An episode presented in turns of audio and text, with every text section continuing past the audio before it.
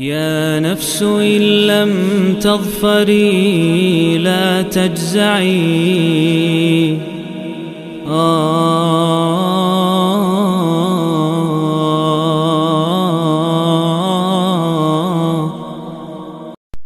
Bismillah, Alhamdulillah, wassalatu wassalamu ala rasulillah buat Masih bersama program 114 hari menjelang bulan Ramadan Kali ini bersama surat Hud, surat yang ke-11 Surat ini yang diturunkan setelah surat Yunus dan diturunkan sebelum surat Yusuf merupakan surat Makkiyah Dan kalau kita lihat urutannya tadi Maka surat Yunus, surat Hud, surat Yusuf alaihi salam urutan turunnya sama seperti dengan urutan di mushaf.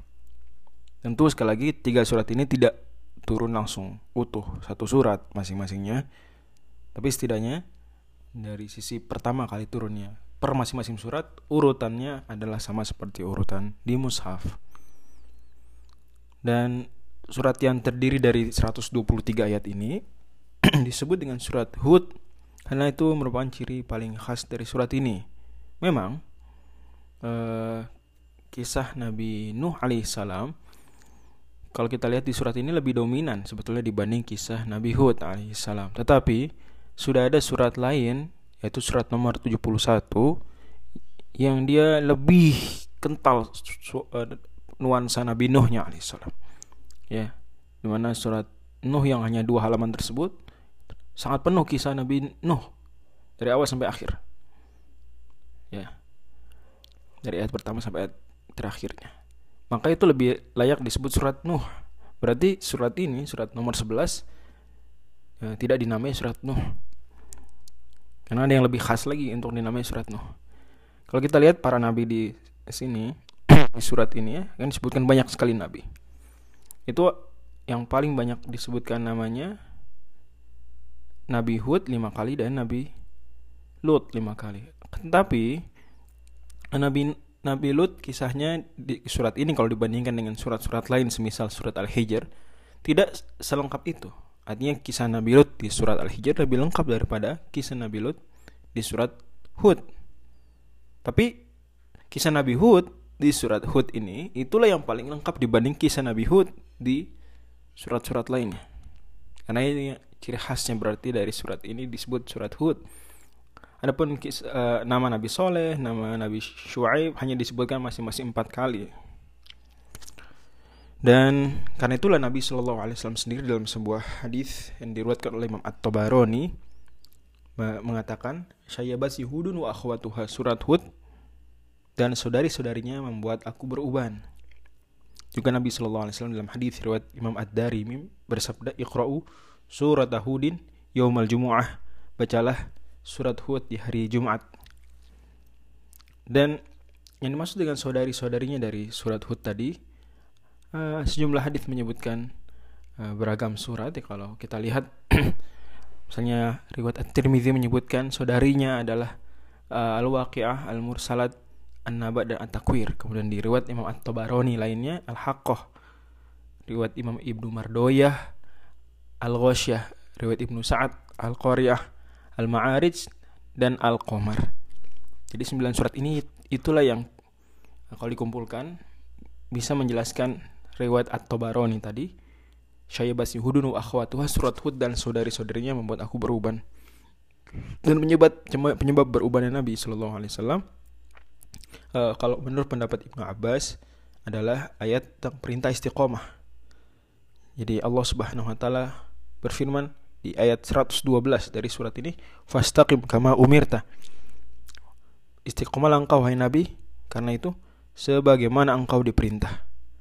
Kata Ibnu Abbas, sebagaimana diriwayatkan Imam Al-Baghawi dan lain-lain, ayat ini ayat paling berat turun kepada Nabi Shallallahu alaihi wasallam. Bahkan ada riwayat disebutkan oleh Imam Al-Baihaqi dalam Syu'abul Iman bahwa Abdurrah, Abu Abdurrahman As-Sulami itu uh, meriwayatkan dari dari Abu Ali As-Sari bahwa beliau pernah dalam mimpi melihat Nabi Shallallahu alaihi wasallam kemudian beliau berkata, "Ya Rasulullah, ruwiya anka annaka qulta syayyabat hudun." Wahai Rasulullah, diriwayatkan bahwa engkau mengatakan surat Hud sudah membuat saya beruban. Faqala na'am, maka Nabi menjawab, "Iya." Kata Abu Ali As-Sari, "Malladhi syayyabaka min?" Apa gerangan yang membuat engkau beruban dari surat Hud? Kau sosok anbiya, wahalakul umam. Apakah kisah-kisah para nabinya yang disebutkan dan juga uh, dibinasakannya umat-umat sebelum kita? Kata Nabi la walakin qawlu fastaqim kama umirta. Bukan, tapi perin, uh, firman Allah maka beristiqomahlah engkau sebagaimana diperintah. Nah, memang untuk hadis terakhir meskipun diriwayatkan juga oleh Imam uh, Suyuti, Imam Suyuti dalam Ad-Dul Mansur tafsir beliau, Imam Al-Qurtubi dalam tafsir beliau, nah, tapi ya nampak mimpi yang setelah era kenabian sehingga tidak kita katakan derajatnya marfu' ya. Kan tapi kalau dibandingkan dengan ucapan Ibnu Abbas tadi bisa kita istinas lah. Ini masuk pertimbangan. Hanya saja kalau memang surat Hud dan saudara-saudarinya tadi ternyata sembilan surat tersebut adalah surat-surat tadi, maka uh, banyak ulama sebutkan kalau begitu berarti bukan tentang istiqomah tapi tentang hari kiamat. Karena memang surat Hud dan juga sembilan surat tersebut sama-sama bicara tentang kengerian hari kiamat. Ala kulihal tetap bagaimanapun tidak ada pertentangan. Artinya istiqomah itu berat membuat Nabi SAW berubah perintahnya. Apalagi kalau ditambah dengan uh, kengerian uh, daripada hari kiamat. Dan surat Hud sendiri uh, dia sama-sama surat dengan makiyah lainnya itu sama-sama bicara tentang tauhid begitu dalam. Hanya saja penekanan di surat Hud adalah tentang keseimbangan ajaran Al-Quran kalau kita lihat awal surat perintah tentang ibadah Allah ta'budu illallah Akhir surat bicara tentang ibadah juga fa'budahu wa tawakkal alaih. Dan kalau kita lihat ayat-ayat istiqomah di surat ini ya, itu bicara tentang agar kita pertengahan tidak ekstrim kanan wala tatghaw, tidak ekstrim kiri wala tamkanu.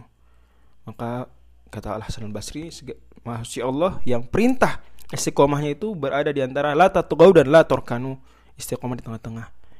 Moderat Allah